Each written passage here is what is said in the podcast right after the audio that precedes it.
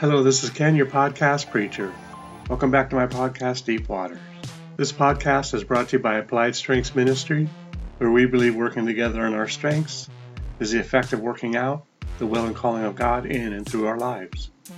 The title of this message is Yes, Yes, No, No. So, what of it? So, before I get started, this is a message for the believer about the position of an unbeliever. So we know the Bible says, let your yes be yes and your no, no. So this is in response to a position as if you were a non believer asking a believer, so what of it? What if I make a promise and I break it? Who cares? And obviously, we know that if they're not plugged in, it doesn't really matter because they will. They're empowered to do it. So I think this is a message really of encouragement to the non believer to get plugged in and that there's some reasons why. And I deal specifically in this message with uh, smoking pot. So it does no good to be motivationally still. Let's get personal for a minute, if I already haven't. Back in the day when I drank to stupidity, I always started with the stupid idea to drink, but then it transitioned, or was justified, by creating a plan in my mind with intent and purpose. When I got high, it made me feel full of intent and purpose. I found that I was, as long as I remained drunk or high, motivated to stillness. Oh, yes, as long as I was thinking loosely and expending no effort or work towards any purpose, I was still able to believe and convince myself that I was going to get started on that so and so thing straightforward. Yep, I was going to change the world. And every time I snipped and tipped, that motivational stillness rushed right back, and I was again in that happy place where I felt I could conquer the world with no applied effort. Then I would say, ah, that will come tomorrow. Right now, I'm grubbing for a snack. I could have named this message The Field of Lost Dreams, but hopefully that will come across in spite of the fact that I am more focused on the field of lost promises and commitments than I am of dreams. Now, dreams, yes, all day long I dream of the day that the Lord will revive this nation, and people will begin to desire to get high on God and His THC free atmosphere, rather than smoke away their futures and legacies. But still, and even more so, the thing I notice most about one of the effects of smoking pot is that you commit to all kinds of things, and then the next day, it's like it doesn't matter that you committed to anything. You just don't want to do that thing straight. Nope, getting high is like smoking lies.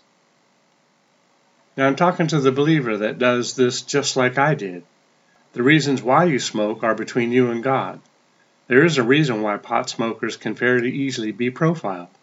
I know we're not to do this, even though everyone, including animals, does it. It's the same for all people groups struggling with the same addiction or habit. There are certain predictable behaviors. Getting drunk for men, in almost all cases, is expected that when they go out into the fish tanks of the world, that is, the clubs and the bars, is to get some. Yep, your podcast preacher just used get some in a sentence. Profiling. Hmm. Not so much as it is predictability. I just had to kill that silly spirit before I could go on. Look at what Matthew states. Matthew 5:37. But let your yes be yes and your no no, for whatever is more than these is from the evil one. Now let's see what the Matthew's commentary states about this scripture. We have here an exposition of the third commandment, which we are the more concerned right to understand, because it is particularly said that God will not hold him guiltless. However, he may hold himself who breaks this commandment by taking the name of the Lord in vain. Now, as to this command, it is agreed on all hands that it forbids perjury, forswearing, and the violation of oaths and vows. This was said to them of old time, and is the true intent and meaning of the third commandment Thou shalt not use or take up the name of God, as we do by oath, in vain, or unto vanity, or a lie. He hath not lift up his soul unto vanity is expounded in the next words, nor sworn deceitfully. Psalms 24:4. Perjury is a sin condemned by the light of nature, as a complication of impiety towards God and injustice towards man, and as rendering a man highly obnoxious to the divine wrath, which was always judged to follow so infallibly upon that sin, that the forms of swearing were commonly turned into execrations or imprecations, as that God do so to me, and more also, and with us. So help me God. wishing I may never have any help from God, if I swear falsely.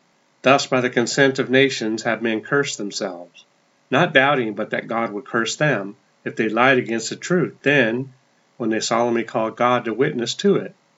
So there is a lot of swear. Swear in this, but not only that, but what we swear to.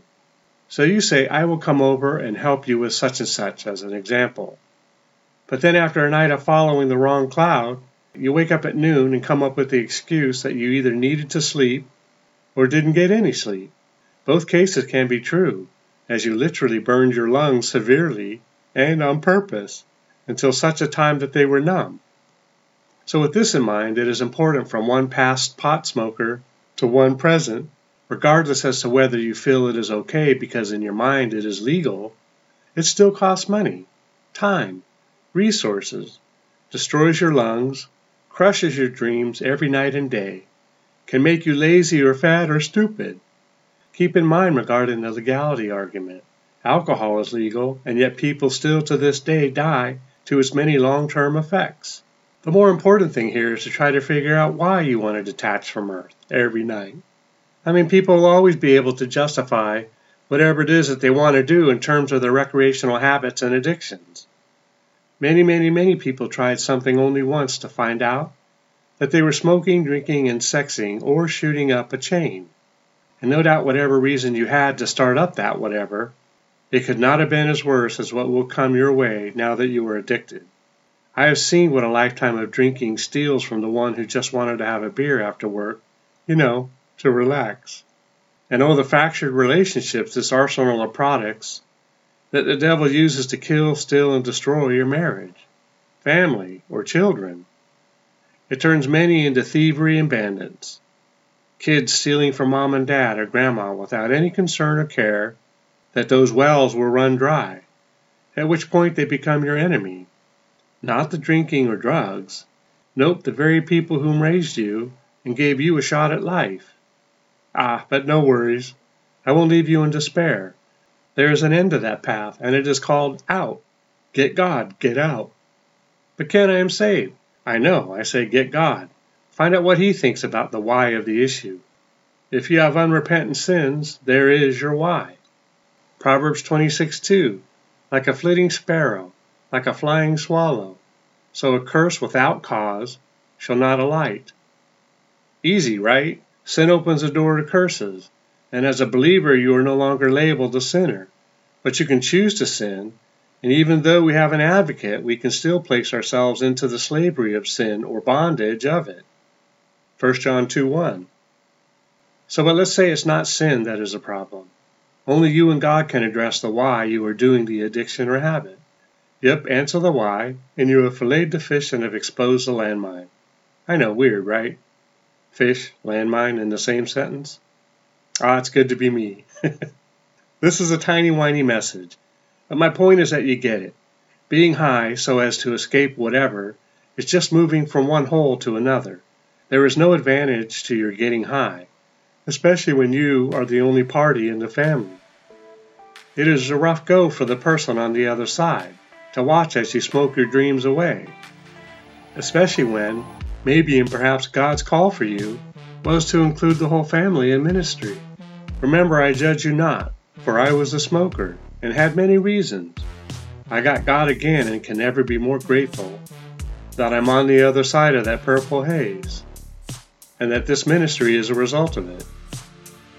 Well, that's it for today. Remember, it's not what you find wrong or disagree with regarding these messages, but what you can take away from it. Together, we can do more to impact the kingdom than if we work alone. Let's flip the script and kill, steal, and destroy the works of the enemy and create space for the light of life to shine through into people's lives. Plant a seed and click on the like and subscribe button. Let's build this ministry together. Thanks and see you next time at Deep Waters.